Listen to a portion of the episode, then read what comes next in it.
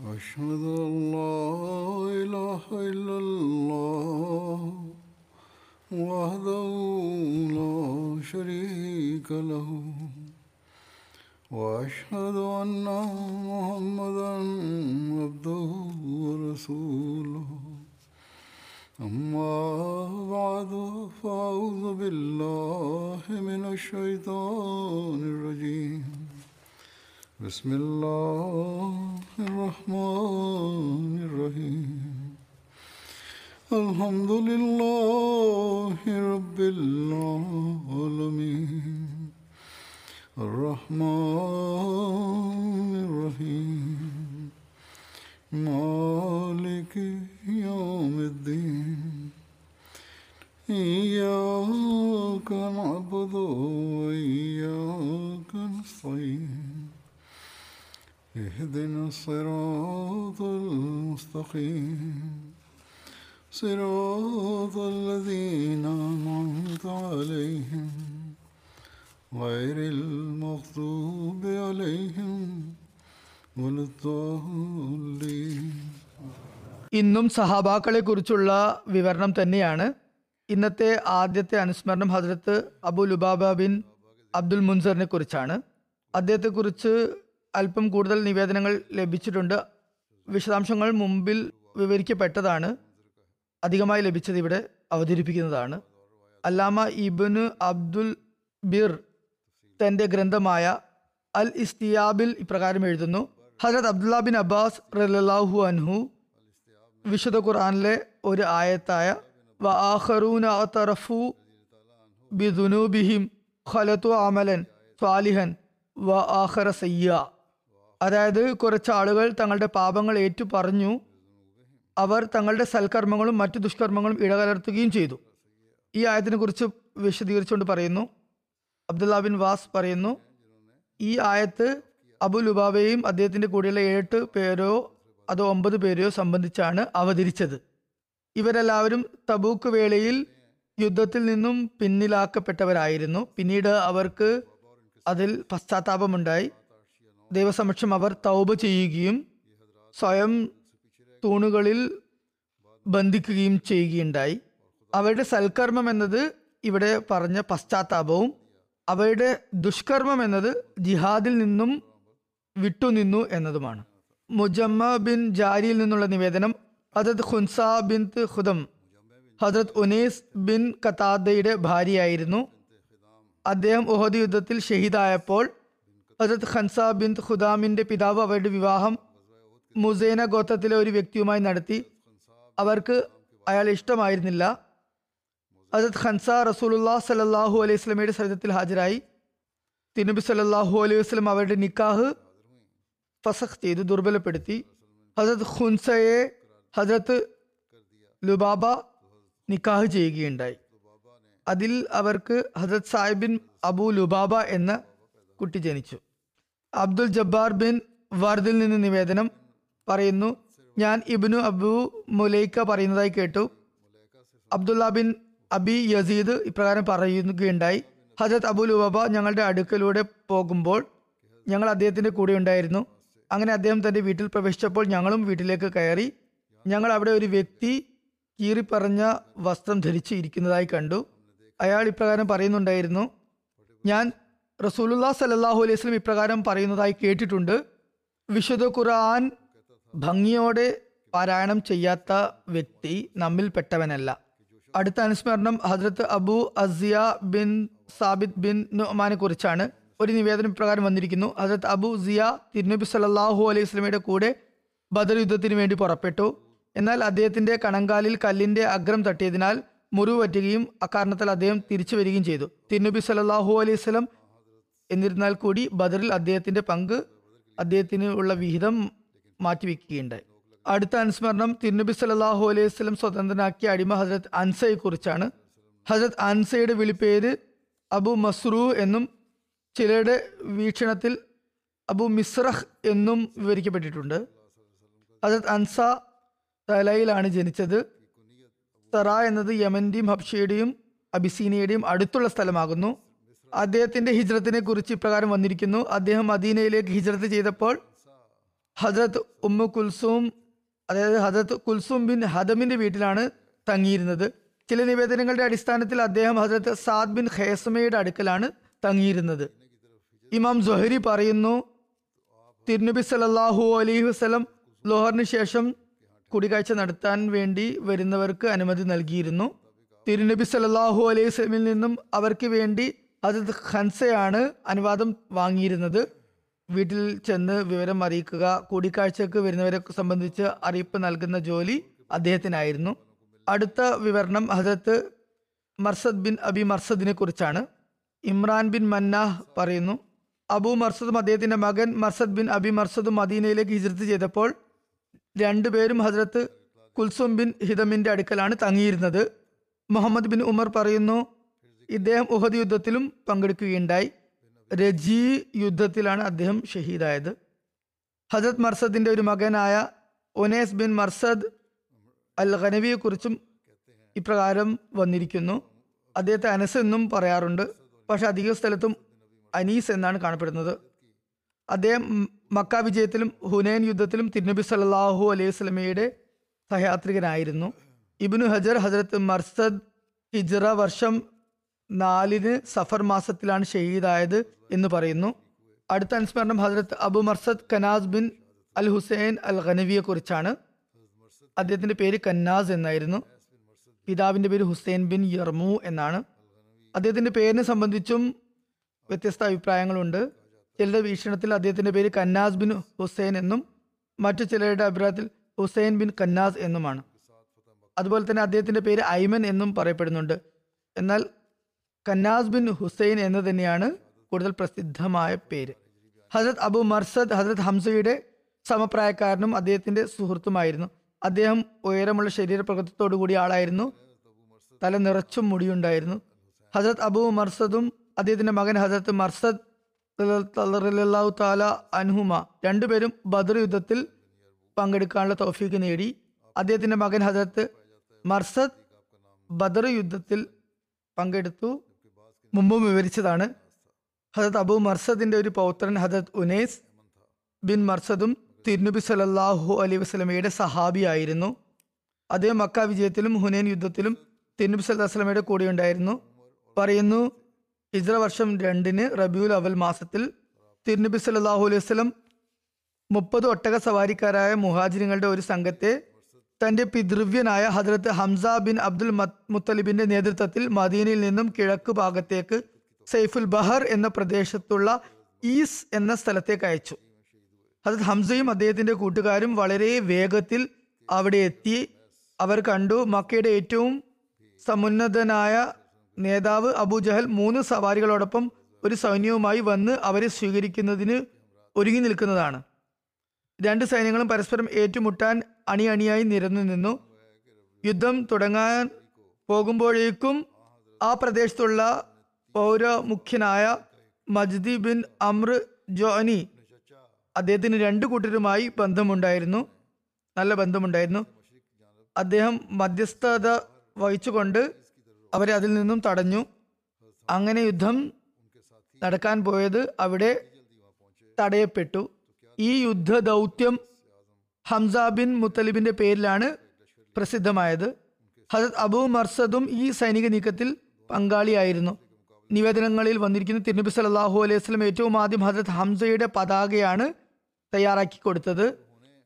ഈ സൈനിക നീക്കത്തിൽ ഹസരത് ഹംസയുടെ പ്രസ്തുത പതാക ഹസരത്ത് അബു മർസദ് റലാഹു അനുഹു ആയിരുന്നു വഹിച്ചിരുന്നത്. അടുത്ത പരാമർശം ഹസരത് സലീദ് ബിൻ ഖയസ് ബിൻ അമ്രിനെ കുറിച്ചാണ്. ഹസരത് സലീദ് അൻസാർ ഗോത്രമായ ഹജ്രജിന്റെ ശാഖയായ ബനു അദി ബിൻ നജ്ജാറിൽപ്പെട്ട ആളായിരുന്നു.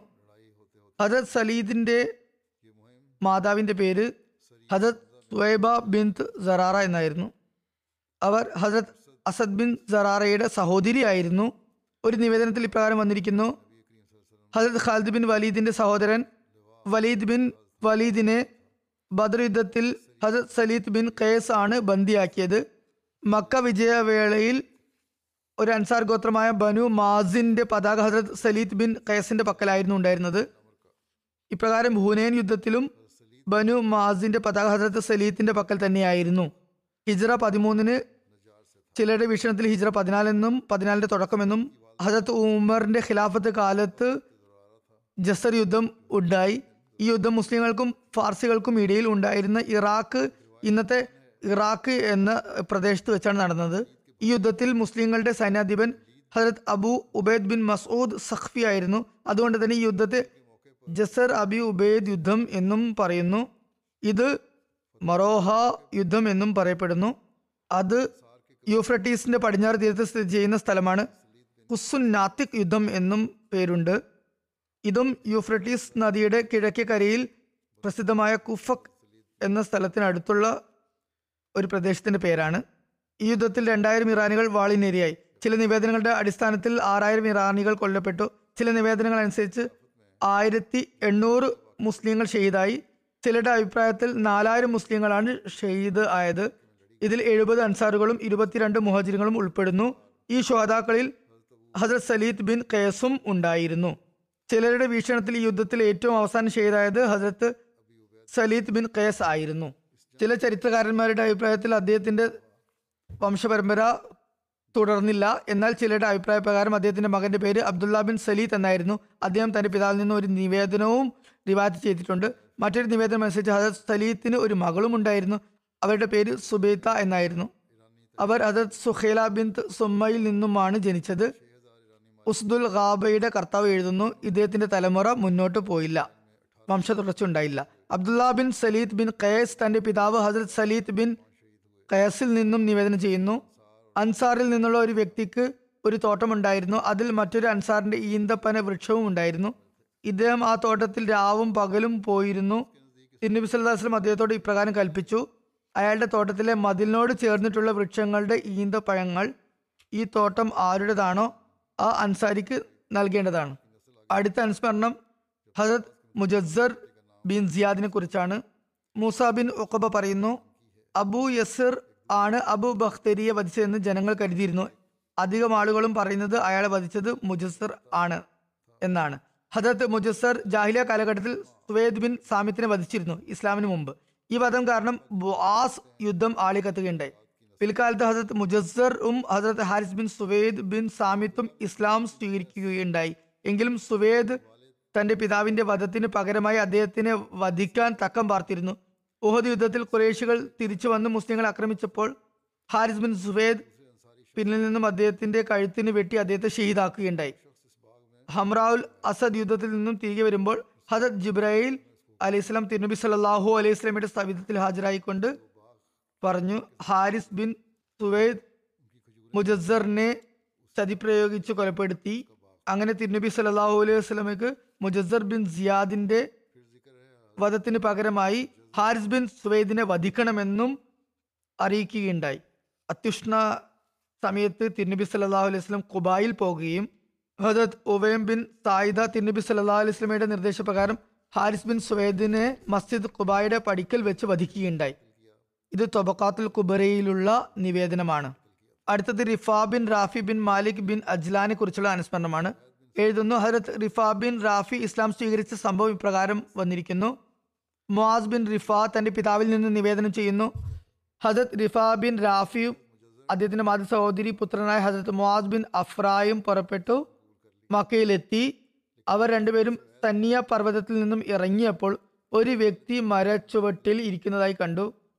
നിവേദകന്റെ അഭിപ്രായ പ്രകാരം ഈ സംഭവം ആറ് അൻസാറുകൾ പുറപ്പെടുന്നതിന് മുമ്പുള്ള സംഭവമാണ് മതിയിൽ നിന്ന് മക്കയിലേക്ക്. അതായത് ഒന്നാം ബയ്യത്ത് അക്ബക്ക് മുമ്പുള്ള സംഭവമാണ്. പറയുന്നു ഞങ്ങൾ കണ്ട ആ വ്യക്തി തിരുനബി സലല്ലാഹു അലൈഹി വസ്ലം ആയിരുന്നു. ഞങ്ങൾക്കറിയില്ലായിരുന്നു. ഞങ്ങൾ കരുതി ആ വ്യക്തിയുടെ അടുത്ത് പോയി ഞങ്ങളുടെ സാധനങ്ങൾ അദ്ദേഹത്തിന്റെ പക്കൽ വെച്ച് ബൈത്തുള്ള തവാഫ് ചെയ്ത് തിരികെ വരാം പറയുന്നു. അപ്പോൾ ഞങ്ങൾ തിരുനബി സല്ലല്ലാഹു അലൈഹി വസ്ലമയോട് ജാഹിലിയ കാലഘട്ടത്തിലെ പോലെ സലാം പറഞ്ഞു. എന്നാൽ തിരുനബി ഇസ്ലാമിക രീതിയിൽ ഞങ്ങളോട് സലാമിന് മറുപടി നൽകി. തുടർന്ന് പറയുന്നു മക്കയിൽ ആരോ നുബൂത്ത് വാദം പുറപ്പെടുവിച്ചിട്ടുണ്ട് എന്ന് ഞങ്ങൾ കേട്ടിരുന്നു. എങ്കിലും തിരുനബി സല്ലാഹു അലൈഹി സ്വലമയെ ഞങ്ങൾക്ക് വ്യക്തിപരമായി അറിയില്ലായിരുന്നു. താങ്കൾ ആരാണെന്ന് ഞങ്ങൾ തിരുനബി സല്ലാഹു അലൈഹി സ്വലമയോട് ചോദിച്ചു. അപ്പോൾ അദ്ദേഹം പറഞ്ഞു താഴെ ഇറങ്ങി വരിക ആദ്യം. ഞങ്ങൾ താഴെ ഇറങ്ങി നുബൂത്ത് വാദിക്കുന്ന ആ വ്യക്തി എവിടെയാണ്? എന്ന് ഞങ്ങൾ ചോദിച്ചു. തിരുനബി സല്ലല്ലാഹു അലൈഹി സ്വലം തിരുനബി സല്ലാസ്ലമിയെ കുറിച്ച് പറഞ്ഞ് ആ നബിയുടെ വാദത്തെക്കുറിച്ചൊക്കെ പരാമർശിച്ചുകൊണ്ട് ആരാണെന്ന് തിരക്കി. അപ്പോൾ തിരുനബി സല്ലാഹു അലൈഹി സ്വലം പറഞ്ഞു ആ വ്യക്തി ഞാൻ തന്നെയാണ്. തുടർന്ന് പറയുന്നു എനിക്ക് ഇസ്ലാമിനെ കുറിച്ച് പറഞ്ഞു തരൂ എന്ന് ഞാൻ ആവശ്യപ്പെട്ടു. തിരുനബി സല്ലാഹു അലൈഹി വസല്ലം ഞങ്ങൾക്ക് ഇസ്ലാമിനെ കുറിച്ച് വിവരിച്ചു തന്നു. എന്നിട്ട് ചോദിച്ചു ആകാശ ഭൂമികളെയും പർവത നിരകളെയും ആരാണ് സൃഷ്ടിച്ചത്? ഞങ്ങൾ പറഞ്ഞു അതെല്ലാം അള്ളാഹുവിന്റെ സൃഷ്ടിയാണ്. അപ്പോൾ തിരുനബി സല്ലാഹു അലൈഹി വസല്ലം ഞങ്ങളോട് ചോദിച്ചു നിങ്ങളെ സൃഷ്ടിച്ചതാരാണ്? അപ്പോൾ ഞങ്ങൾ പറഞ്ഞു അള്ളാഹു തന്നെ. അപ്പോൾ തിരുനബി സല്ലാഹു അലൈഹി വസല്ലം ചോദിച്ചു നിങ്ങൾ ആരാധിക്കുന്ന ഈ ബിംബങ്ങളെ ആരാണ് സൃഷ്ടിച്ചത്? അപ്പോൾ പറഞ്ഞു ഞങ്ങൾ സ്വയം സൃഷ്ടിച്ചതാണിത്. അപ്പോൾ തിരുനബി സല്ലാഹു അലൈഹി വസല്ലം ചോദിച്ചു സൃഷ്ടിക്കുന്നവനാണോ? ആരാധനയ്ക്ക് കൂടുതൽ അർഹൻ? അതോ സൃഷ്ടിക്കപ്പെട്ടവനാണോ? അതുകൊണ്ട് തന്നെ ബിംബങ്ങളെ നിർമ്മിച്ച നിങ്ങളാണല്ലോ. ബിംബങ്ങളെക്കാൾ അപേക്ഷിച്ച് ആരാധനയ്ക്ക് കൂടുതൽ അർഹർ. കാരണം നിങ്ങളാണ് അവയെ സൃഷ്ടിച്ചത്. തുടർന്ന് തിരുനബി സല്ലാഹു അലൈഹി വസല്ലം പറഞ്ഞു ഞാൻ നിങ്ങളെ അള്ളാഹുവിന്റെ ആരാധനയിലേക്കും ആരാധനക്കാരൻ അള്ളാഹു അല്ലാതെ മറ്റാരുമില്ലെന്നും ഞാൻ അവന്റെ റസൂലാണെന്നുള്ള സാക്ഷ്യത്തിലേക്ക് ക്ഷണിക്കുന്നു. കൂടാതെ പരസ്പരം രക്തബന്ധം നിലനിർത്തുകയും ജനങ്ങളുടെ അക്രമങ്ങൾ മൂലമുള്ള ശത്രുത വെടിയുകയും വേണമെന്ന് ഞാൻ ഉത്ബോധിപ്പിക്കുന്നു. അപ്പോൾ ഞങ്ങൾ പറഞ്ഞു താങ്കൾ ക്ഷണിക്കുന്ന കാര്യങ്ങൾ കള്ളമാണെങ്കിൽ കൂടി. അവ വളരെ നല്ല കാര്യങ്ങളും ഉയർന്ന ധാർമ്മികതയിൽ അധിഷ്ഠിതമായ കാര്യങ്ങളുമാണ്. ഞങ്ങൾ തവാഫ് ചെയ്തു വരുന്നത് വരെ താങ്കൾ ഞങ്ങളുടെ യാത്രാമൃഗങ്ങളെ സംരക്ഷിച്ചാലും. മുഹാസ് ബിൻ അഫ്ര തിരുനബി സല്ലല്ലാഹു അലൈഹി സ്വലമിയുടെ അടുക്കൽ തന്നെ ഇരുന്നു റിഫ ബിൻ റാഫി പറയുന്നു ഞാൻ ബൈത്തുള്ള തവാഫ് ചെയ്യാൻ പോയി. ഞാൻ അവിടെ ശകുനം നോക്കാനായി ഏഴ് അമ്പുകൾ എടുത്തു. അതിൽ ഒന്ന് തിരുനബി സല്ലാഹു അലൈഹി സ്വലമക്ക് വേണ്ടി മാറ്റിവെച്ചു. അവരുടെ ഒരു രീതിയായിരുന്നു അവരുടെ മനസ്സംതൃപ്തിക്ക് വേണ്ടി അവർ അമ്പുകൾ കൊണ്ട് ശകനം നോക്കാറുണ്ടായിരുന്നു. എന്നിട്ട് പറഞ്ഞു ഞാൻ ബൈത്തുള്ളയിലേക്ക് ശ്രദ്ധ തിരിച്ച് ഇപ്രകാരം ദുവാ ചെയ്തു. അള്ളാഹുവെ മുഹമ്മദ് സല്ലാഹു അലൈഹി വസ്ലം ഏതു കാര്യത്തിലേക്കാണോ ഞങ്ങൾ ക്ഷണിക്കുന്നത്? അത് സത്യപൂർണമാണെങ്കിൽ നീ ഏഴ് തവണയും എന്നെ കൊണ്ട് പിറകിൽ നിന്നാണ് എടുക്കേണ്ടത്. തിരുനബിയുടെ പേരിലുള്ള അമ്പ് തന്നെ എടുപ്പിക്കണമേ. ഞാൻ ഏഴ് തവണയും അമ്പെടുത്തപ്പോൾ ഓരോ തവണയും തിരുനബിക്ക് വേണ്ടി മാറ്റിവെച്ച അതേ അമ്പ് തന്നെയാണ് എന്റെ കയ്യിൽ തടഞ്ഞത്. ശേഷം ഞാൻ അഷ്ഹദു അല്ലാ ഇലാഹ ഇല്ലല്ലാ വാഷദു അന്ന മുഹമ്മദൻ റസൂലോ എന്ന് ഉറക്കെ പ്രഖ്യാപിച്ചു. അത് കേട്ട് ജനങ്ങളൊക്കെ എന്റെ അടുത്ത് തടിച്ചുകൂടി. എന്നിട്ട് പറഞ്ഞു ഈ വ്യക്തി ഭ്രാന്തനാണ് സാബിയാണ് ഉർവിയുടെ മതം ഉപേക്ഷിച്ച വ്യക്തിയാണ്. അപ്പോൾ ഞാൻ പറഞ്ഞു നിങ്ങൾ ഭ്രാന്തൻ എന്നും സാബി എന്നും പറയുന്ന ആ വ്യക്തി മൂമിനായ വ്യക്തിയാണ്. പിന്നെ ഞാൻ വിശ്വാസിയാണ്. പിന്നെ ഞാൻ മക്കയിലെ ഉയർന്ന പ്രദേശത്തേക്ക് പോയി. മുവാദ് എന്നെ കണ്ടപ്പോൾ പറഞ്ഞു റിഫ ഇപ്പോൾ തിരിച്ചു വരുമ്പോൾ പോകുമ്പോൾ അദ്ദേഹത്തിന് ഇല്ലാത്ത ഒരു പ്രകാശഭരിതമായ മുഖത്തോടെയാണ് തിരിച്ചു വരുന്നത്. അതായത് ഇപ്പോൾ അദ്ദേഹത്തിന് ലഭ്യമായിരിക്കുന്ന ആ നൂറുള്ള മുഖം പ്രകാശഭരിതമായ മുഖം കലിമ ചൊല്ലുന്നതിന് മുമ്പ് അദ്ദേഹത്തിന് ലഭിച്ചിട്ടുണ്ടായിരുന്നില്ല. അങ്ങനെ ഞാൻ വരികയും ഇസ്ലാം സ്വീകരിക്കുകയും ചെയ്തു. റസൂലുല്ലാ സല്ലാ അലിസ്ലാം ഞങ്ങൾക്ക് സൂറ യൂസുഫും അതുപോലെ ഇക്കറ ബിസ്മി റബ്ബിക്കല്ലതി ഖലക്കും ഓതി കേൾപ്പിച്ചു. പിന്നെ ഞങ്ങൾ തിരിച്ചുപോയി ഹജത് റിഫ ബിൻ റാഫി ഇപ്രകാരം പറഞ്ഞു ബദർ ദിവസം എന്റെ കണ്ണിൽ അമ്പ് കൊണ്ടു എന്റെ കണ്ണ് പൊട്ടിപ്പോയി. അപ്പോൾ തിന്നബി സല്ലല്ലാഹു അലൈഹി വസ്ലം തന്റെ ഉമ്മുനീർ എന്റെ കണ്ണിൽ തടവുകയും എനിക്ക് വേണ്ടി ദുവാ ചെയ്യുകയും ചെയ്തു. അപ്പോൾ എനിക്ക് അതിന്റെ ബുദ്ധിമുട്ടുകളൊക്കെ ഇല്ലാതായി. മറ്റൊരു നിവേദന പ്രകാരം ബദർ ദിവസം ഹജത് റിഫ ബിൻ റാഫിഖ് അല്ല മറിച്ച് അദ്ദേഹത്തിന്റെ പിതാവ് റാഫി ബിൻ മാലിക്കിനാണ് കണ്ണിൽ അമ്പ് കൊണ്ടത് എന്നും വരുന്നുണ്ട്. എന്തായാലും സത്യം എന്താണെന്ന് അള്ളാഹുവിനാണ് നന്നായി അറിയുക. ഏതായാലും അപ്രകാരം ആ ക്ലേശം ദൂരീകരിക്കപ്പെടുകയുണ്ടായി. അത് റിഫാ ബിൻ റാഫി പറയുന്നു റസൂലുല്ലാ സല്ലാ അലൈഹി സ്വലം ഒരു ദിവസം പള്ളിയിൽ ഇരിക്കുകയായിരുന്നു. ഞങ്ങളും അദ്ദേഹത്തോടൊപ്പം ഉണ്ടായിരുന്നു. അപ്പോൾ ഒരു ഗ്രാമീണവാസിയെ പോലെ തോന്നിക്കുന്ന ഒരു വ്യക്തി വന്നു. അദ്ദേഹത്തിന്റെ അടുക്കലേക്ക് വന്നു. ആ വ്യക്തി അവിടെ വന്ന് നമസ്കരിച്ചു. വളരെ പെട്ടെന്ന് നമസ്കരിച്ച് തീർത്തു. അതിനുശേഷം അയാൾ തിരിഞ്ഞു. തിരുനബി സല്ലാഹു അലൈഹി സ്വലമയോട് വന്ന് അസ്സലാമു അലൈക്കും എന്ന് പറഞ്ഞു. അപ്പോൾ തിരുനബി സല്ലാഹു അലൈഹി വസ്ലം താങ്കൾക്ക് മേലും ദൈവസമാധാനം ഉണ്ടാകട്ടെ എന്ന് പറഞ്ഞു. എന്നിട്ട് പറഞ്ഞു തിരിച്ചു പോവുക വീണ്ടും നമസ്കരിക്കുക. എന്തെന്നാൽ താങ്കൾ നമസ്കരിച്ചിട്ടില്ല. അയാൾ വീണ്ടും പോയി നമസ്കരിച്ചു. എന്നിട്ട് വീണ്ടും വന്ന് തിരുനബി സല്ലാഹു അലൈഹി വസല്ലമയോട് സലാം പറഞ്ഞു. വീണ്ടും തിരുനബി സല്ലാഹു അലൈഹി വസ്ലം താങ്കൾക്കും ദൈവസമാധാനം ഉണ്ടാകട്ടെ എന്ന് പറയുകയും വീണ്ടും പോയി നമസ്കരിക്കാൻ കൽപ്പിക്കുകയും ചെയ്തു. കാരണം താങ്കൾ നമസ്കരിച്ചിട്ടില്ല എന്ന് തന്നെ പറഞ്ഞു. ഇങ്ങനെ ആ വ്യക്തി രണ്ടോ മൂന്നോ തവണ ചെയ്തു. ഓരോ തവണയും അയാൾ തിരുനബി സല്ലാഹു അലൈഹി സ്വലമയോട് വന്ന് സലാം പറയുകയും തിരുനബി സല്ലാഹു അലൈഹി സ്വലം അയാളുടെ സലാമിന് മറുപടി നൽകുകയും ചെയ്തപ്പോഴൊക്കെ തന്നെ വീണ്ടും പോയി നമസ്കരിക്കാനാണ് ആവശ്യപ്പെട്ടത്. താങ്കൾ നമസ്കരിച്ചിട്ടില്ല എന്നും പറയുകയുണ്ടായി. അപ്പോൾ അവിടെ ഉണ്ടായിരുന്നവർ നമസ്കാരം ചുരുക്കി നമസ്കരിക്കുന്ന ലാഘവത്തോടെ നമസ്കരിച്ചിട്ടുള്ള വ്യക്തി നമസ്കരിച്ചിട്ടില്ല എന്ന അവസ്ഥയാണല്ലോ എന്ന് കരുതി അവരൊക്കെ ഭയപ്പെട്ടു. തിരുനബി സല്ലല്ലാഹു അലൈഹി വസല്ലമയ്ക്ക് ചുറ്റും സാബാക്കൾ ഉണ്ടായിരുന്നു. അവർക്ക് അത് കേട്ട് വളരെ ഭയം തോന്നി. അതായത് വളരെ ഹ്രസ്വമായ നമസ്കാരം പിന്നെ നമസ്കാരമായി ഗണിക്കപ്പെടുകയില്ല എന്നാണല്ലോ അത് അർത്ഥമാക്കുന്നത്. ഹുസൂർ പറയുന്ന ഈ കാര്യത്തെക്കുറിച്ച് നമ്മളും പരിശോധന ആത്മപരിശോധന നടത്തേണ്ടിയിരിക്കുന്നു. എന്തായാലും അവസാനം ആ വ്യക്തി ഇപ്രകാരം പറഞ്ഞു ഞങ്ങൾക്ക് നമസ്കാരം നമസ്കരിച്ച് കാണിച്ചു തന്നാലും പഠിപ്പിച്ചു തന്നാലും ഞാനും മനുഷ്യനല്ലേ ദുർബലനായ മനുഷ്യനല്ലേ ഞാൻ ശരിയാക്കാൻ വേണ്ടി ശ്രമിച്ചാലും എന്നിൽ നിന്നും പാകപ്പിഴകൾ ഉണ്ടായേക്കാം. തിരുമ്പി സല്ലല്ലാഹു അലൈസ്ലം പറഞ്ഞു താങ്കൾ നമസ്കരിക്കാൻ ഉദ്ദേശിക്കുമ്പോൾ ആദ്യം അള്ളാഹു പഠിപ്പിച്ച പ്രകാരം മുറയനുസരിച്ച് വുളു എടുക്കുക അംഗശുദ്ധി വരുത്തുക. പിന്നെ നിങ്ങൾക്ക് ഖുറാൻ എന്തെങ്കിലും ഭാഗം മനപ്പാടം അറിയുമെങ്കിൽ അത് ചൊല്ലുക അല്ലെങ്കിൽ അലഹമില്ല അള്ളാഹു അക്ബർ ലായിലായില്ല എന്ന് പറയുക. അതിനുശേഷം റുക്കുവിൽ പോകുക വളരെ സാവകാശം റുക്കു ചെയ്യുക സമാധാനത്തോടെ റുക്കു ചെയ്യുക. ശേഷം നേരെ നിവർന്ന് നിൽക്കുക. അതിനുശേഷം സുജൂത് ചെയ്യുക. വളരെ സമയമെടുത്ത് തൃപ്തികരമായ നിലയിൽ സജത ചെയ്യുക സുജൂത് ചെയ്യുക. അതിനുശേഷം വളരെ സമാധാനത്തോടെ ഇരിക്കുക. അതിനുശേഷം വീണ്ടും എഴുന്നേൽക്കുക. താങ്കൾ ഇങ്ങനെ നമസ്കരിക്കുകയാണെങ്കിൽ താങ്കളുടെ നമസ്കാരം പൂർത്തിയാകുന്നതാണ്.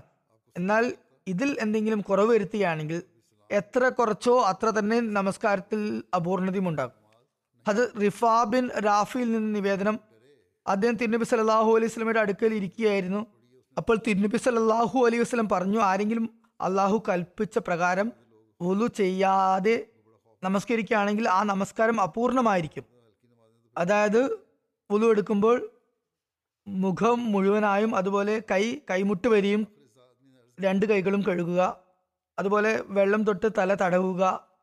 രണ്ട് കാലുകളും കണങ്കാൽ വരെ കഴുകുക. മറ്റൊരു നിവേദനത്തിൽ ഹസരത്ത് റിഫാ ബിൻ റാഫിയിൽ നിന്നും ഇപ്രകാരം ഒരു നിവേദനം വന്നിരിക്കുന്നു. അദ്ദേഹം പറയുന്നു നബി സല്ലാഹു അലൈഹി സ്വലമയുടെ നിർദ്ദേശത്തെക്കുറിച്ച് പറയുകയാണ്. നമസ്കരിക്കാൻ വേണ്ടി തയ്യാറായി നിൽക്കുമ്പോൾ കിബിലയ്ക്ക് നേരെ മുഖം തിരിക്കുക. എന്നിട്ട് അള്ളാഹു അക്ബർ എന്ന് പറഞ്ഞ ശേഷം സൂറ ഫാത്യ ഓതുക. നിങ്ങൾ ഇഷ്ടമുള്ള അത്ര നിങ്ങൾക്ക് ഓർമ്മയുള്ള അത്ര ഖുറാനിൽ നിന്നും ഭാഗം നിങ്ങൾ ഓതുക. അതുപോലെ തന്നെ റുക്കു ചെയ്യുന്ന അവസരത്തിൽ രണ്ട് കൈപ്പത്തികളും കാൽമുട്ടുകൾക്ക് മേൽ വെക്കുക. അതുപോലെ തന്നെ നടു കൃത്യമായി മടക്കി വെക്കുക. തിരുനബി സല്ലല്ലാഹു അലൈഹി വസല്ലം പറഞ്ഞു സുജൂത് ചെയ്യുമ്പോൾ വളരെ സമയമെടുത്ത് സാവകാശത്തോടെ സുജൂത് ചെയ്യുക. സുജൂതിൽ നിന്നും എഴുന്നേൽക്കുമ്പോൾ ഇടതു തൊടയിൽ ഇരിക്കുകയും ചെയ്യുക. അടുത്ത അനുസ്മരണം ഹജത് ഉസൈദ് ബിൻ മാലിക് ബിൻ റബിയെ കുറിച്ചാണ്. ഉസ്മാൻ ബിൻ ഉബൈദുല്ലായിൽ നിന്ന് നിവേദനം ഞാൻ അബു ഉസൈദിനെ അദ്ദേഹത്തിന്റെ താടി മഞ്ഞ നിറമാക്കിയതായി കണ്ടിട്ടുണ്ട്. ഇബിൻ ഇസാഖ് പറയുന്നു Abu Usaid bin Malik bin Rabia Badr യുദ്ധത്തിൽ പങ്കെടുത്തിരുന്നു.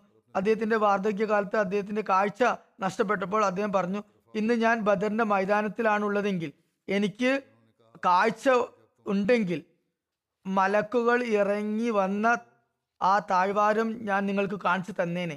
എനിക്ക് അക്കാര്യത്തിൽ യാതൊരു സംശയമോ സന്ദേഹവും ഇല്ലാത്ത നിലയിൽ എനിക്ക് കാണിച്ചു തരാൻ സാധിക്കും. Abu Usaid bin Malik bin Rabia സായിദിൽ നിന്ന് നിവേദനം. അദ്ദേഹം പറയുന്നു ഞങ്ങൾ തിരുനബി സല്ലാഹു അലൈഹി സ്വലമിയുടെ സമക്ഷം ഇരിക്കുകയായിരുന്നു അപ്പോൾ ബനു സൽമയിലെ ഒരു വ്യക്തി അങ്ങോട്ട് വന്നു. എന്നിട്ട് ചോദിച്ചു യാ റസൂൽ അല്ലാ സല്ലാഹു അലൈഹി സ്വലം എന്റെ മാതാപിതാക്കൾ മരണപ്പെട്ട ശേഷവും അവരോട് എനിക്ക് സൽപെരുമാറ്റം കാഴ്ചവെക്കേണ്ടതുണ്ടോ? തിരുമ്പി സല്ലാഹു അലൈഹി സ്വലം പറഞ്ഞു തീർച്ചയായും അവർക്ക് വേണ്ടി ദുവാ ചെയ്യുക അവർക്ക് വേണ്ടി ഇസ്തിഗ്ഫാർ ചെയ്യുക പാവപ്പുറത്ത് തേടുക അവരുടെ കാലശേഷം അവർ ചെയ്ത വാഗ്ദാനങ്ങളൊക്കെ പൂർത്തിയാക്കുക. അവർ രണ്ടുപേരുടെയും ബന്ധുക്കളുമായി നല്ല ബന്ധം പുലർത്തുക ബന്ധം നിലനിർത്തുക അവരുടെ സുഹൃത്തുക്കളെ ബഹുമാനിക്കുക. അങ്ങനെ അവർക്കും അതിന്റെ നന്മ ലഭിച്ചുകൊണ്ടിരിക്കും. അവരുടെ ആത്മാവിനും അതിന്റെ കൂലി ലഭിച്ചുകൊണ്ടിരിക്കും. അതുപോലെ അവരുടെ മഹഫിറത്തിന് പാപപ്പുറത്തേക്കുള്ള വഴി ഒരുങ്ങുകയും ചെയ്യും. മാലിക് ബിൻ റബിയയിൽ നിന്ന് നിവേദനം ഞാൻ തിരുനബി സല്ലല്ലാഹു അലൈഹി വസ്ലം ഇപ്രകാരം പറയുന്നതായി കേട്ടു. അള്ളാഹുവെ തലമുണ്ടനം ചെയ്യുന്നവരുടെ പാപങ്ങൾ പുറത്തു നൽകണമേ. അപ്പോൾ ഒരു വ്യക്തി പറഞ്ഞു അപ്പോൾ മുടി ചെറുതാക്കി വെട്ടുന്നവരുടെ കാര്യമോ? അപ്പോൾ തിരുനബി സല്ലല്ലാഹു അലൈഹി വസ്ലം മൂന്നാമതോ നാലാമതോ പറഞ്ഞു മുടി ചെറുതായി വെട്ടുന്നവരെ കുറിച്ചും ആ സമയത്ത് ഞാനും തലമുണ്ടനം ചെയ്തിരുന്നു. അന്നേ ദിവസം എനിക്കുണ്ടായ സന്തോഷം ചുവന്ന ഒട്ടകം ലഭിച്ചാലോ? വളരെയധികം സമ്പത്ത് ലഭിച്ചാലോ? ഉണ്ടാകാത്ത അത്ര അതിലും അധികമായിരുന്നു. ഉസ്മാ ബിൻ റഖീം തന്റെ പിതാവിൽ നിന്ന് നിവേദനം ചെയ്യുന്നു. തിരുനബി സല്ലല്ലാഹു അലൈഹി വസല്ലം ബദർ നാൾ പറഞ്ഞു നിങ്ങളുടെ കയ്യിലുള്ള യുദ്ധമതിലുകൾ നിങ്ങൾ ഉപേക്ഷിക്കുക. അപ്പോൾ ഹജത് അബു ഉസൈദ് സാദി ഐസുൽ മർസബാന്റെ വാൾ തിരിച്ചു വെക്കുകയുണ്ടായി. അദ്ദേഹത്തിന് ലഭിച്ചത് തിരിച്ചു വെക്കുകയുണ്ടായി. അപ്പോൾ അത് അ- അ- എടുത്തു എന്നിട്ട് പറഞ്ഞു യാ റസൂലല്ല ഇത് എനിക്ക് നൽകിയാലും തിരുനബി സല്ലല്ലാഹു അലൈഹി സ്വലം ആ വാൾ അദ്ദേഹത്തിന് നൽകിയുണ്ടായി. ഹജത് അബ്ദുല്ല ബിൻ അബ്ദുൽ അസദിനെ കുറിച്ചുള്ള വിവരണമാണ് ഇനി. ഒരു നിവേദനത്തിൽ ഇപ്രകാരം വന്നിരിക്കുന്നു. മുഹമ്മദ് ബിൻ അമ്മാറ പറയുന്നു മക്കയിൽ നിന്നും ഹിജ്രത്ത് ചെയ്ത് മദീനയിലേക്ക് വന്നവരിൽ ഏറ്റവും ആദ്യം ഞങ്ങളുടെ അടുക്കൽ എത്തിയത് ഹജത് Abu Salama bin Abdul Asad ആയിരുന്നു. അദ്ദേഹം മൊഹറം പത്തിനാണ് മദീനയിൽ വന്നത്. തിരുനബി സല്ലാഹു അലൈഹി സ്വലം ആകട്ടെ റബിയുൽ അവൽ പന്ത്രണ്ടിനാണ് മദീനയിൽ എത്തിയത്. ഇദ്ദേഹം മുഹാജിനങ്ങളിൽ ഏറ്റവും ആദ്യം എത്തുകയും ബനു അമ്ര ബിൻ ഔഫിന്റെ അടുക്കൽ തങ്ങുകയും ചെയ്തു. അവസാനം എത്തിയ മുഹാജിനങ്ങൾക്കും ഇദ്ദേഹത്തിനും ഇടയിൽ രണ്ടു മാസത്തെ ഇടവേള ഉണ്ടായിരുന്നു. ഹജത് ഉമ്മ സൽമ നിവേദനം ചെയ്യുന്നു. അവർ ഹജത് അബു സൽമ മദീനയിലേക്ക് ഹിജറത്ത് ചെയ്തപ്പോൾ കുബായിൽ ഹജത് മുബഷിർ ബിൻ അബ്ദുൽ മുൻസറിന്റെ അടുക്കലായിരുന്നു തങ്ങിയിരുന്നത്. റസൂലുല്ലാ സലാഹു അലൈഹി സ്വലം ഹജരത്ത് അബു സൽമ ബിൻ അബ്ദുൽ അസദും സാദ് ബിൻ ഖൈസ്മക്കും ഇടയിൽ സഹോദരി ബന്ധം ഉണ്ടാക്കിയിരുന്നു. ബനു തേ ഗോത്രത്തിലെ ഒരാൾ തന്റെ സഹോദരരുടെ പുത്രിയെ കാണാൻ മദീനയിൽ വന്നപ്പോൾ തിരുനബി സല്ലാഹു അലൈഹി സ്വലമയോട് കുവൈലത്തിന്റെ മക്കളായ തുലേഹിയും തൽമിയും തങ്ങളുടെ ഗോത്രത്തിലും സുഹൃത്തുക്കൾക്കും ഇടയിൽ ചുറ്റിത്തിരിയുന്നു എന്ന് അറിഞ്ഞപ്പോൾ അലിഞ്ഞു തിരിഞ്ഞിരുന്നു എന്നറിഞ്ഞപ്പോൾ അതുപോലെ തന്നെ മാത്രമല്ല തങ്ങളുടെ സമൂഹത്തെയും മറ്റാളുകളെയും തിരുനബി സല്ലാ അലൈഹി സ്വലമയ്ക്കെതിരിൽ യുദ്ധത്തിന് പ്രേരിപ്പിക്കുകയും ചെയ്യുന്നുണ്ട് എന്ന് വിവരം നൽകി. അപ്പോൾ തിരുനബി സല്ലാഹു അലൈഹി സ്വലം അബു സലമയെ അതായത് അബ്ദുല്ല ബിൻ അബ്ദുൽ അസദിനെ വിളിച്ച് ബനു അസദിനെ തല കൊയ്യുന്നതിന് വേണ്ടി നൂറ്റി അമ്പത് മുഹാജിരങ്ങളും അൻസാറുകളും അടങ്ങുന്ന ഒരു സംഘത്തെ അയക്കുകയുണ്ടായി. അവർക്കൊരു പതാകയും തയ്യാറാക്കി നൽകിയിരുന്നു. ബനു അസദിനെ കുറിച്ച് ഇപ്രകാരം അറിയിപ്പ് നൽകിയ ആളെ തന്നെ വഴികാട്ടിയായി പറഞ്ഞയച്ചു. തിരുനബി സല്ലാഹു അലൈഹി വസ്ലം അബു സൽമക്ക് ഇപ്രകാരം കൽപ്പന നൽകി ഈ യാത്ര നിങ്ങൾ തുടരുകയും ബനു അസദിന്റെ പ്രദേശത്തെത്തി മാത്രം താവളമടിക്കുകയും ചെയ്യുക. അതിനു മുമ്പ് അവരുമായി നിങ്ങളുടെ സൈന്യം മുഖാമുഖം വരികയാണെങ്കിൽ അവരോട് യുദ്ധം ചെയ്യുക. ഈ കൽപ്പന അനുസരിച്ച് ഹജരത് അബു സൽമ വളരെ ശീഘ്രഗതിയിൽ രാപ്പകൽ ഭേദമന്യേ യാത്ര ചെയ്ത് അവിടേക്ക് പുറപ്പെട്ടു. ബനു അസദിന് അവരുടെ നീക്കത്തെക്കുറിച്ച് അറിയുന്ന അറിവ് ലഭിക്കുന്നതിന് മുമ്പ് അവരുടെ താവളത്തിൽ അവരുടെ തലക്ക് മുകളിൽ എത്തിച്ചേരുന്നതിന് വേണ്ടിയായിരുന്നു അപ്രകാരം ദ്രുതഗതിയിൽ പോയത്. അവസാനം അവർ യാത്ര ചെയ്ത് ബനു അസദിന്റെ ഒരു ജലാശയത്തിനടുത്തെത്തി. അവിടെ കന്നുകാലികളുടെ സംഘത്തിന് മേൽ അവർ ആക്രമണം നടത്തി. അവിടെയുള്ള മൂന്ന് ഇടയന്മാരെ പിടികൂടി. ബാക്കി എല്ലാവരും അവിടെ നിന്ന് ഓടി രക്ഷപ്പെട്ടു. ഹജത് അബു സൽമ തന്റെ സംഘത്തെ മൂന്ന് ഘടകങ്ങളായി തിരിച്ചു. ഒരു സംഘത്തെ തന്നോടൊപ്പം നിർത്തിക്കൊണ്ട് മറ്റു രണ്ട് സംഘങ്ങളെയും പല വഴിക്ക് പറഞ്ഞയച്ചു. ഇവർ കുറച്ച് ഒട്ടകങ്ങളെയും മാടുകളെയും പിടിച്ചു കൊണ്ടുവന്നു. എന്നാൽ ആരെയും മറ്റു വ്യക്തികളെയൊന്നും പിടിക്കാൻ അവർക്ക് സാധിച്ചില്ല. അതിനുശേഷം ഹസരത്ത് അബു സൽമ തിരിച്ചു മദീനയിലേക്ക് വന്നു.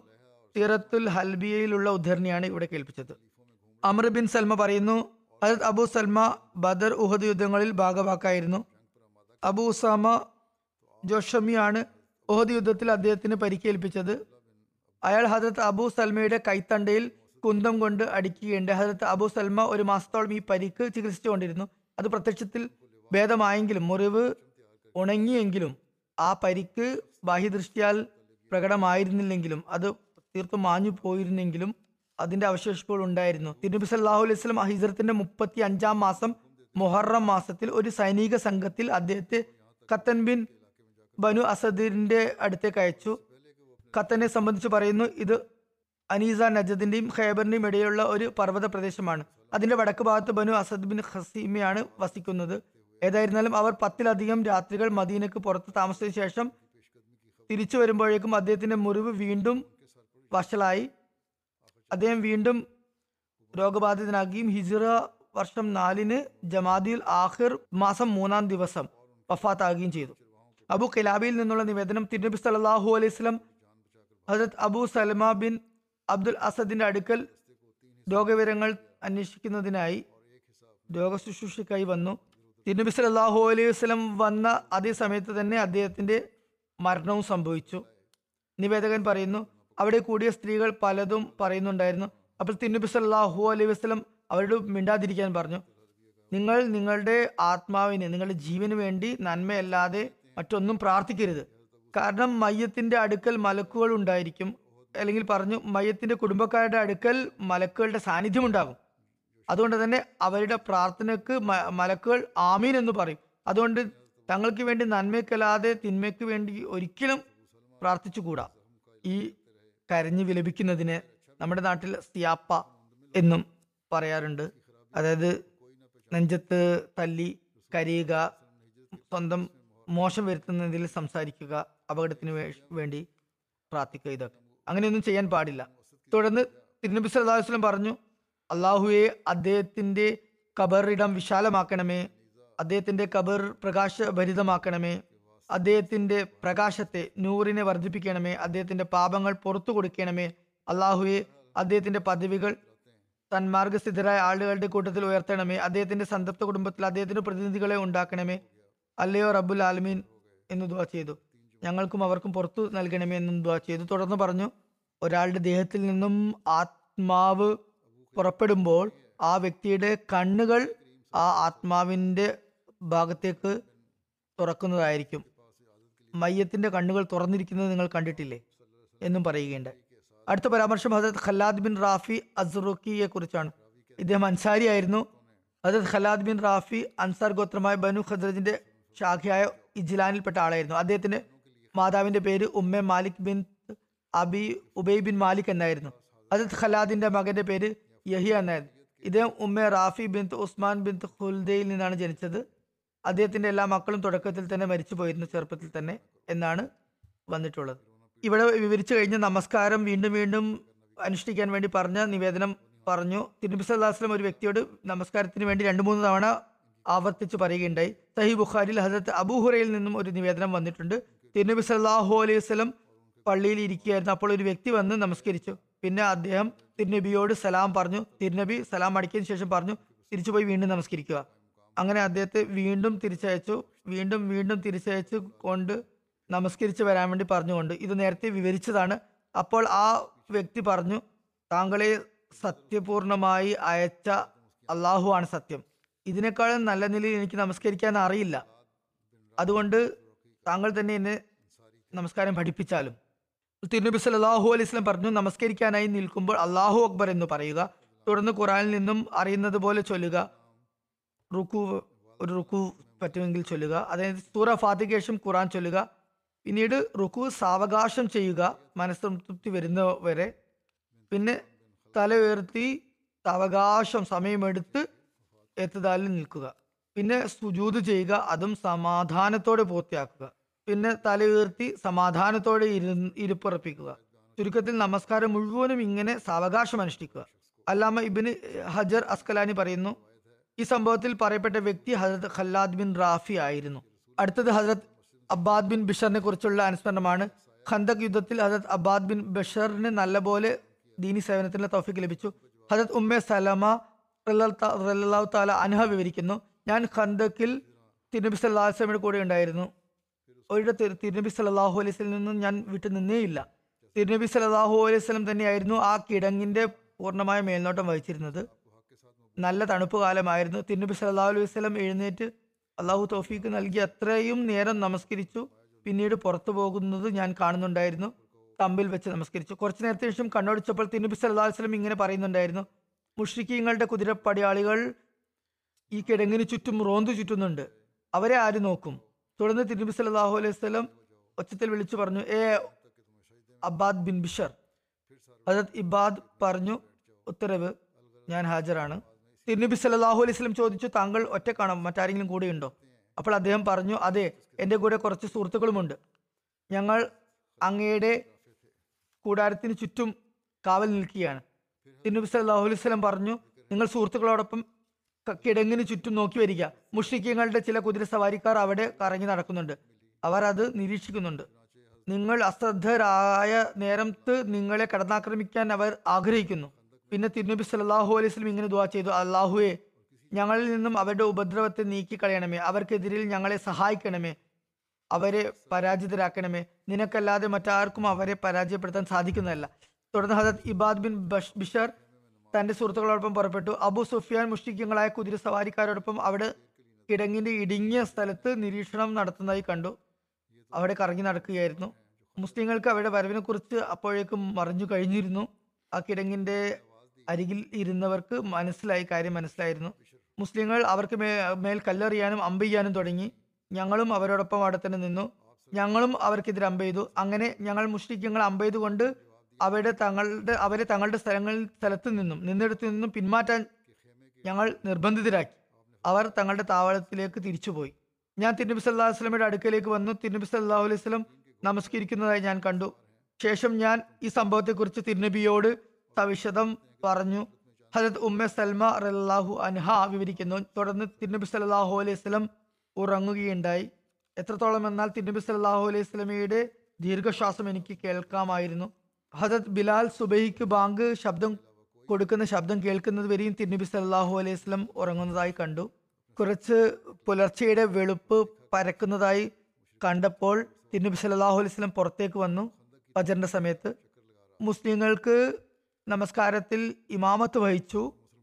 ഹജത് ഉമ്മ സൽമ റല്ലാഹു അനഹ വിവരിക്കുന്നു പറയുമായിരുന്നു അള്ളാഹു ഇബാദ് ബിൻ ബിഷറിന് മേൽ കരുണ ചൊരിയട്ടെ തിരുനബി സല്ലാഹു അലൈഹി സ്വലമയുടെ സഹാബാക്കളിൽ ഏറ്റവും അധികം ഏറ്റവും കൂടുതൽ സമയം തിരുനബിയുടെ കൂടാരത്തിന് ചുറ്റും കഴിച്ചു കൂട്ടിയ വ്യക്തി അദ്ദേഹമായിരുന്നു. എപ്പോഴും അദ്ദേഹം തിരുനബിയുടെ കൂടാരത്തിന് പാറാവ് നിൽക്കാൻ ശ്രമിച്ചിരുന്നു. ഹസരത് ആയിഷ പറയുമായിരുന്നു അൻസാറുകളിൽ മൂന്ന് പേരെ കുറിച്ച് അവരുടെ ശ്രേഷ്ഠതയിൽ മറ്റാർക്കും അവരെ പിന്തള്ളാൻ സാധിക്കുകയില്ല. പകരം വെക്കാൻ പറ്റാത്തവരാണ് അവർ എന്ന് പറയാൻ സാധിക്കും. അതായത് Hazrat Usaid bin Husair Hazrat Saad bin Maaz Hazrat Abad bin Bashar. കിബില മാറ്റത്തെക്കുറിച്ചുള്ള നിവേദനം വന്നിരിക്കുന്നു. ഇപ്രകാരം നിവേദനമുണ്ട്. ഹജത് ഇബാദ് ബിൻ ബഷർ ബിഷറിനെ കുറിച്ചും അതിൽ വിവരണം വന്നിട്ടുണ്ട്. ഹജത് തുവൈല റലാഹു അൻഹിൽ നിവേദനം. ഞങ്ങൾ ബനു ഹരിസ ഗോത്രത്തിൽ ലോഹറോ അസ്ര നമസ്കരിക്കുകയായിരുന്നു. രണ്ട് റക്കാത്തുകൾ ബൈത്തുൽ മക്ദസിലേക്ക് തിരിഞ്ഞ് നമസ്കരിച്ച് കഴിഞ്ഞപ്പോൾ ഒരു വ്യക്തി അങ്ങോട്ട് വന്ന് ഞങ്ങളോട് പറഞ്ഞു കിബില മസ്ജിദ് ഹറമിലേക്ക് മാറ്റിയിരിക്കുന്നു. അവർ പറയുന്നു ഞങ്ങൾ എന്നിട്ട് അപ്പോൾ തന്നെ സ്ഥലം മാറ്റി പുരുഷന്മാർ സ്ത്രീകളുടെ സ്ഥലത്തേക്കും സ്ത്രീകൾ പുരുഷന്മാരുടെ സ്ഥലത്തേക്കും മാറുകയുണ്ടായി. മറ്റൊരു നിവേദന പ്രകാരം ഈ സന്ദേശം കൊണ്ടുവന്ന വ്യക്തിയുടെ പേര് Hazrat Abbad bin Bashar bin Qaisi എന്നായിരുന്നു. ഇദ്ദേഹം ബനു ഹാരിസ ഗോത്രത്തിൽപ്പെട്ട വ്യക്തിയായിരുന്നു. മറ്റൊരു നിവേദന പ്രകാരം ബനു അബ്ദുൽ അഷ് അൽ ഗോത്രത്തിൽപ്പെട്ട Ibad bin Bashar bin Waqsh ആയിരുന്നു ആ സന്ദേശവാഹകൻ. ഉദൈബിയ സന്ധിയുടെ അവസരത്തിൽ മക്ക കുറേശികളുടെ ഭാഗത്തു നിന്നും സുഹൈൽ ബിൻ അമർ തിരുനബി സലാഹു അലൈഹി വസല്ലമയുമായി സന്ധി സംഭാഷണത്തിന് വന്നപ്പോൾ ഹജരത് അബ്ബാദ് ബിൻ ബിഷർ തിരുനബി സല്ലാ അലൈഹി വസല്ലമയുടെ അടുത്ത് ലോഹയുടെ പടച്ചട്ടയും അണിഞ്ഞ് നിൽപ്പുണ്ടായിരുന്നു. അദ്ദേഹത്തിന്റെ കൂടെ മറ്റൊരു സഹാബിയ ഹജരത് സലമ ബിൻ അസ്ലമും ഉണ്ടായിരുന്നു. സംസാരവേളയിൽ സുഹൈലിന്റെ ശബ്ദം ഉയർന്നു. അപ്പോൾ ഹജരത് അബ്ബാദ് ബിൻ ബിഷർ അയാളോട് പറഞ്ഞു തിരുനബിയുടെ മുമ്പിൽ ശബ്ദം താഴ്ത്തി സംസാരിക്കുക. ഹജരത് അബ്ബാദ് ബിൻ ബിഷർ എല്ലാ യുദ്ധങ്ങളിലും മുമ്പന്തിയിൽ മുൻനിരയിൽ ഉണ്ടായിരുന്നു വൈന ബിൻ ഹിസൻ ഫസാരി ബനു ഖത്ഫാന്റെ ഏതാനും സവാരികളോടൊപ്പം ഗാബ കടന്നാക്രമിച്ചപ്പോൾ അവിടെ തിരുനബി സലാഹു അലൈഹി സ്വലമയുടെ പാലുള്ള ഒട്ടകങ്ങൾ മെയ്യാറുണ്ടായിരുന്നു. അവർ ഒട്ടകങ്ങളുടെ മേൽനോട്ടത്തിനായി നിയോഗിച്ച വ്യക്തിയെ വധിച്ചു. അയാളുടെ ഭാര്യയും അതുപോലെ തിന്നബി സല്ലല്ലാഹു അലൈഹി വസല്ലമയുടെ ഒട്ടകങ്ങളെയും അവർ കവർന്നു കൊണ്ടുപോയി. ഈ വിവരം മദീനയിൽ എത്തിയപ്പോൾ കുതിര സവാക്ക കുതിര സവാരിക്കാർ തിന്നബി സല്ലല്ലാഹു അലൈഹി വസല്ലമ സമക്ഷം ഹാജരായി. നിവേദനങ്ങളിൽ വന്നിരിക്കുന്നു അൻസാറുകളിൽ നിന്ന് ഹജരത് മിഗ്ദാദ് ബിൻ അസ്വദ് സല്ലല്ലാഹു അനുവിന് ശേഷം ഏറ്റവും ആദ്യം തിന്നബി അലൈഹി വസല്ലമയുടെ അടുക്കൽ അപ്പോഴെത്തിയത് ഹജത് ഇബാദ് ബിഷർ ഇബാദ് ബിൻ ബിഷർ അറല്ലാഹു അനുഹു ആയിരുന്നു. ഈ യുദ്ധ ദൗത്യം കർദ് യുദ്ധം എന്ന പേരിൽ പ്രസിദ്ധമാണ്. ഇതിന്റെ വിശദീകരണം സഹി ബുഖാരിയിൽ വന്നിട്ടുണ്ട്. യസീദ് ബിൻ അബി അബീസിൽ നിന്ന് നിവേദനം. അദ്ദേഹം പറയുന്നു ഞാൻ ഹസരത് സൽമ ബിൻ അക്വ ഇങ്ങനെ പറയുന്നതായി കേട്ടു. ഞാൻ സുബൈ ബാങ്കിന് മുമ്പേ മദീനിൽ നിന്ന് പുറപ്പെട്ട് ഖാബിയിലേക്ക് പോയി. തിരുനബി സല്ലല്ലാഹു അലൈഹി സ്വലമിയുടെ കറവയുള്ള ഒട്ടകങ്ങൾ സീ കിർദ് എന്ന സ്ഥലത്ത് മേയുന്നുണ്ടായിരുന്നു. പറയുന്ന അബ്ദുറഹ്മാൻ ബിൻ ഓഫിന്റെ ഒരു മകൻ എന്നെ വഴിയിൽ വെച്ച് കണ്ടപ്പോൾ പറഞ്ഞു തിരുനബി സല്ലല്ലാഹു അലൈഹി ഒട്ടകങ്ങൾ കവർന്നു കൊണ്ടുപോയി തട്ടിക്കൊണ്ടുപോയിരിക്കുന്നു. ഞാൻ ചോദിച്ചു ആരാണ് കവർന്ന് കൊണ്ടുപോയത്? ഖത്ഫാനിലെ ആളുകളാണ് എന്ന് പറഞ്ഞു. ഇത് കേട്ടതും ഞാൻ യാ സബാ എന്ന് മൂന്ന് തവണ ഉറക്കെ വിളിച്ചു പറഞ്ഞു. അങ്ങനെ മദീനയിലെ മണൽ പ്രദേശത്തുള്ള ആളുകൾ വരെ എന്റെ ശബ്ദം എത്തി. ശേഷം ഞാൻ ദ്രുതഗതിയിൽ അവിടെ നിന്നും സഞ്ചരിക്കുകയും ഓടിപ്പോവുകയും ആ കൊള്ളക്കാരെ പിടികൂടുകയും ചെയ്തു. അവർ മൃഗങ്ങൾക്ക് വെള്ളം കൊടുക്കാൻ ഒരുങ്ങി നിൽക്കുകയായിരുന്നു. ഞാൻ അവരിലേക്ക് അസ്ത്രം എയ്തു ഞാൻ നല്ല അമ്പെയ്ത്തുകാരനായിരുന്നു. ഞാൻ അപ്പോൾ ഒരു കവിത ചൊല്ലിയിരുന്നു. ഞാൻ അക്കുവയുടെ മകനാണ്. പാലൂട്ടിയവർക്ക് ഇന്ന് ഞാൻ ആരാണെന്ന് മനസ്സിലാവും. ഞാൻ ഗർജിച്ചുകൊണ്ട് ഈ ഈരടികൾ ചൊല്ലിക്കൊണ്ടിരുന്നു. യുദ്ധഗീതം ആലപിച്ചുകൊണ്ടിരുന്നു അങ്ങനെ ആ എല്ലാ കറവ ഒട്ടകങ്ങളെയും ഞാൻ മോചിപ്പിച്ചു. അവരിൽ നിന്ന് മുപ്പത് പുതപ്പുകളും തട്ടിപ്പറിച്ചെടുത്തു. പറഞ്ഞു ഞാൻ ഇതേ അവസ്ഥയിലായിരുന്നു. അപ്പോഴേക്കും തിരുനബി സല്ലാഹു അലൈഹി സ്വലം മറ്റു ചിലരോടൊപ്പം അവിടെയും എത്തി. ഞാൻ പറഞ്ഞു അല്ലയോ അള്ളാഹുവിന്റെ പ്രവാചകരെ ഞാൻ ഇവക്ക് വെള്ളം കുടിക്കാൻ സമ്മതിച്ചിട്ടില്ല. അവക്ക് ദാഹമുണ്ടാകും. വെള്ളം കുടിക്കുന്നതിന് മുമ്പ് കവർന്നതാണ്. അതുകൊണ്ട് അവിടേക്ക് കുറച്ച് ആളുകളെ അയച്ചാലും. തിരുമി സല്ലാഹു വസ്ലം പറഞ്ഞു അല്ലയോ അക്വയുടെ മകനെ നീ അവരുടെ മേൽ നിയന്ത്രണം ഏറ്റെടുത്തിരിക്കുന്നു. അതുകൊണ്ട് ഇനി സൗമ്യമായി പെരുമാറുക. ഹസത്ത് അക്വ പറയുന്നു പിന്നെ ഞങ്ങൾ തിരിച്ചു വന്നു. തിരുനബി സല്ലാഹു വസ്ലം എന്നെ തന്റെ ഒട്ടകത്തിന്റെ പിറകിലായി ഇരുത്തി അതേ അവസ്ഥയിൽ ഞങ്ങൾ മദീനയിൽ പ്രവേശിച്ചു. ഹസത്ത് ഹാത്തിബ് ബിൻ അബി ബൽത്തയെ കുറിച്ചുള്ള വിവരണമാണ് ഇനി അദ്ദേഹം അറുപത്തഞ്ചാമത്തെ വയസ്സിൽ ഹിജ്റ മുപ്പതാം വർഷം മദീനയിൽ വെച്ചാണ് വഫാത്തായത്. ഹദ് ഉസ്മാൻ അദ്ദേഹത്തിന്റെ ജനാദ നമസ്കരിപ്പിക്കുകയുണ്ടായി. അദ്ദേഹത്തെക്കുറിച്ചുള്ള കൂടുതൽ വിശദാംശങ്ങൾ ഇപ്രകാരമാണ്. ഹദത്ത് അബൂബക്കറും അദ്ദേഹത്തെ ഈജിപ്തിൽ മക്കോക്കസ് എന്ന സ്ഥലത്ത് എത്തി അയക്കുകയുണ്ടായി. അവിടെ ഒരു കരാർ എഴുതി തയ്യാറാക്കി. അത് ഹജ്രത്ത് അമ്ര ബിൻ ആസ് ഈജിപ്തിനെ ആക്രമിക്കുന്നത് വരെയും ഇരു കക്ഷികൾക്കും ഇടയിൽ ആ കരാർ നിലനിൽക്കുകയും ചെയ്തു. ഹജത് ഹാത്തിബ് സുന്ദരമായ ശരീരപ്രകൃതത്തിനുടമയായിരുന്നു. ഇടതൂർന്നതല്ലാത്ത കനമില്ലാത്ത താടിയായിരുന്നു. കഴുത്ത് അല്പം കുനിഞ്ഞായിരുന്നു. ഇടത്തരം ഉയരമായിരുന്നു. അദ്ദേഹത്തിന്റെ വിരലുകൾ നല്ല തടിച്ചതായിരുന്നു. യാക്കൂബിൻ ഉത്തുബയിൽ നിന്ന് നിവേദനം. ഹദ് ഹാത്തിബ് ബിൻ അബി ബൽത്ത തന്റെ വഫാത്ത് വേളയിൽ നാലായിരം ദിനാറും ദിർഹവും ബാക്കി വച്ചിട്ടുണ്ടായിരുന്നു അദ്ദേഹം ധാന്യത്തിന്റെയും മറ്റും കച്ചവടക്കാരനായിരുന്നു. അദ്ദേഹത്തിന്റെ പിന്തുടർച്ചാവകാശം മദീനയിലായിരുന്നു ഉണ്ടായിരുന്നത്. ഹജരത് ജാബലിൽ നിന്ന് നിവേദനം ഒരിക്കൽ ഹാത്തിബിന്റെ അടിമ തിരുനബി സല്ലാഹു അലൈഹി സ്വലമയുടെ സമക്ഷം എത്തി പരാതി ബോധിപ്പിച്ചു. അയാൾ പറഞ്ഞു അള്ളാഹുവിന്റെ റസൂലെ സല്ലാഹു അലൈഹി സ്വലം ഹാത്തിബ് എന്തായാലും നരകത്തിൽ പോകുന്നതാണ്. അപ്പോൾ തിരുനബി സല്ലാഹു അലൈഹി സ്വലം പറഞ്ഞു താങ്കൾ പറയുന്നത് കളവാണ്. അദ്ദേഹം ഒരിക്കലും നരകത്തിൽ പ്രവേശിക്കുന്നതല്ല. കാരണം അദ്ദേഹം ബദർ യുദ്ധത്തിലും ഹുദൈബിയ സന്ധിയിലും പങ്കെടുത്ത വ്യക്തിയാണ്. ഹജത് സയ്യിദ് ബിൻ മുസയ്യബ് പറയുന്നു. മുസൈബ് അല്ലെങ്കിൽ മുസയ്യബ് എന്നാണ് പേര്. ഹജത് ഉമർ ഹാത്തിബ് ബിൻ അബി ബാൽത്തായിയുടെ അടുക്കലൂടെ കടന്നുപോയി. അദ്ദേഹം ചന്തയിൽ ഉണക്കമുന്തിരി വിൽക്കുകയായിരുന്നു. ഹജത് ഉമർ അദ്ദേഹത്തോട് പറഞ്ഞു ഒന്നുകിൽ താങ്കൾ വില ഉയർത്തുക അല്ലെങ്കിൽ ഇവിടെ നിന്ന് പോവുക.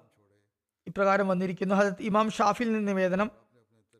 കാസിം ബിൻ മുഹമ്മദ് പറയുന്നു ഹജത് ഉമർ ഈദ്ഗാഹ് മാർക്കറ്റിൽ ഹജത് ഹാത്തിബിന്റെ അടുക്കൽ എത്തി അദ്ദേഹത്തിന്റെ മുന്നിൽ രണ്ട് കോട്ട നിറയെ ഉണക്കമുന്തിരി കിഷ്മിഷ് ഉണ്ടായിരുന്നു. ഹജരത് ഉമർ അദ്ദേഹത്തോട് അതിന്റെ വില ആരാഞ്ഞു. അപ്പോൾ അദ്ദേഹം പറഞ്ഞു ഒരു ദിർഹമിന് രണ്ട് മുദ് ഒരു തൂക്കത്തിന്റെ അളവാണ്.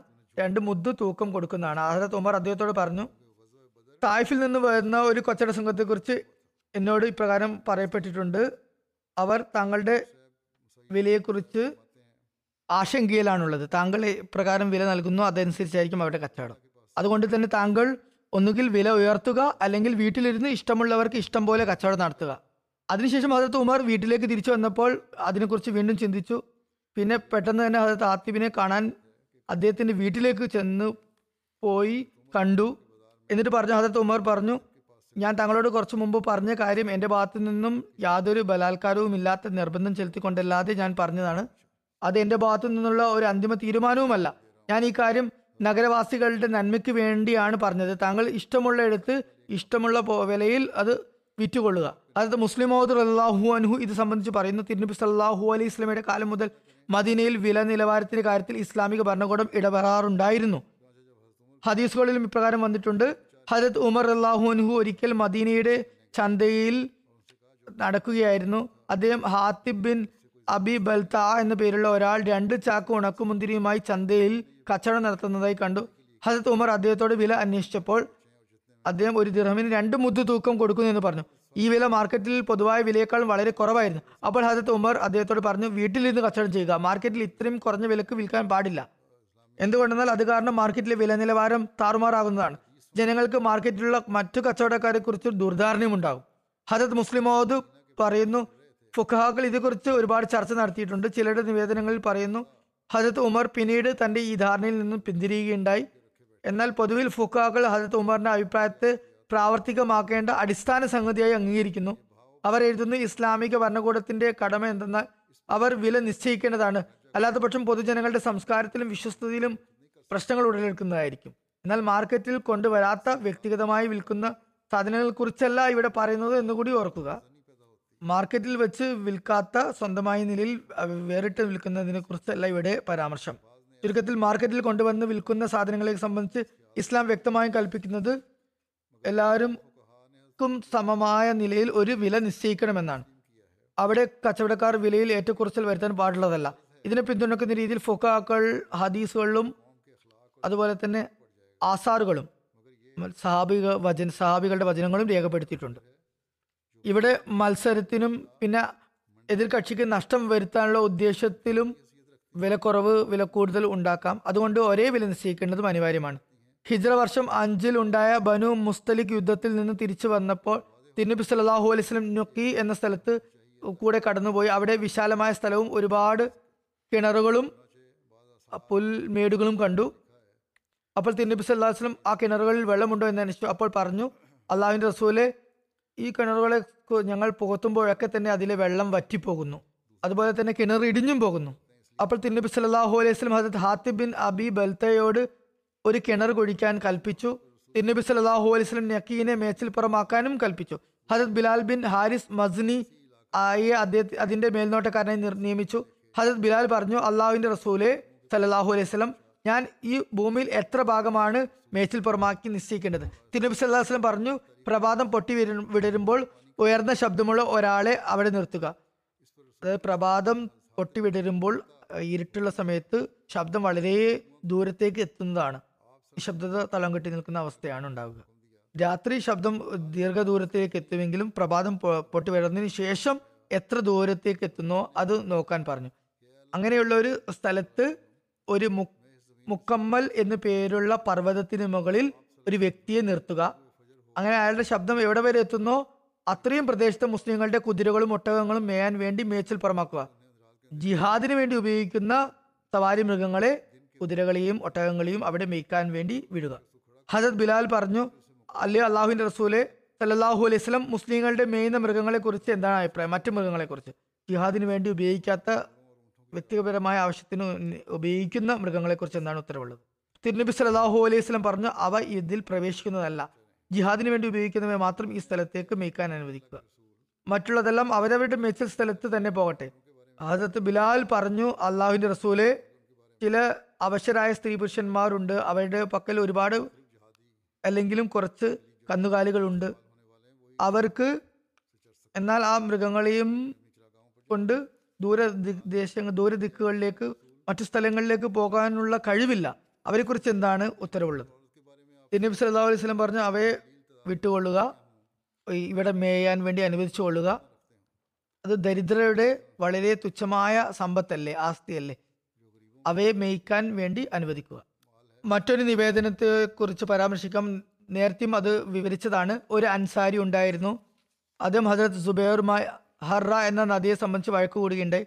ഈ നദിയിൽ നിന്നാണ് ജനങ്ങളുടെ ഈന്തപ്പനകൾക്ക് വെള്ളം നൽകിയിരുന്നത്. അൻസാരി ഹജരത് സുബൈറിനോട് പറഞ്ഞു വെള്ളം ഒഴുകാൻ വിടുക തടകിട്ടാതിരിക്കുക എന്നാൽ സുബേർ അത് സമ്മതിച്ചില്ല. അങ്ങനെ അക്കാര്യത്തിൽ രണ്ടുപേരും വഴക്കുമായി തിരുനബി സല്ലാഹു വസ്ലമയുടെ സമക്ഷം സമക്ഷമെത്തി.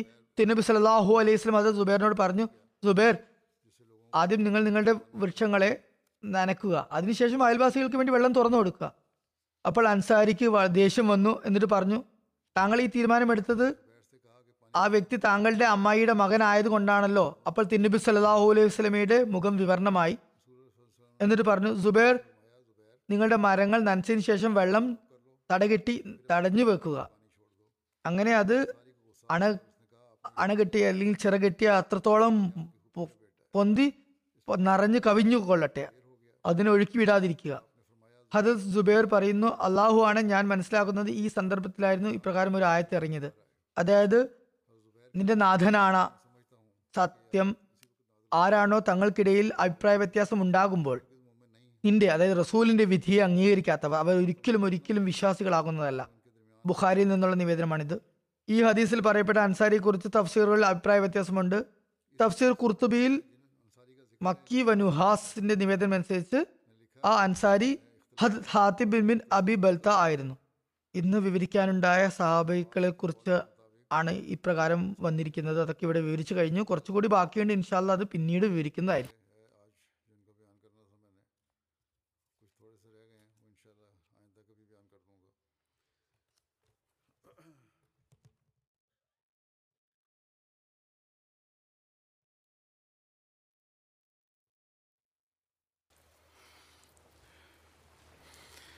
الحمد لله الحمد لله نحمده ونستعينه ونستغفره ونؤمن به ونتوكل عليه.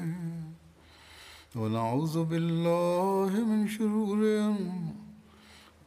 ونعوذ بالله من شرور أنفسنا ومن سيئات أعمالنا. من يهده الله فلا مضل له ومن يضلل فلا هادي له. ونشهد أن لا إله إلا الله ونشهد أن محمدا عبده ورسوله. عباد الله رحمكم الله. إن الله يأمر بالعدل والإحسان وإيتاء ذي القربى وينهى عن الفحشاء والمنكر والبغي يعظكم لعلكم تذكرون اذكروا الله يذكركم ودوه يستجب لكم ولذكر الله أكبر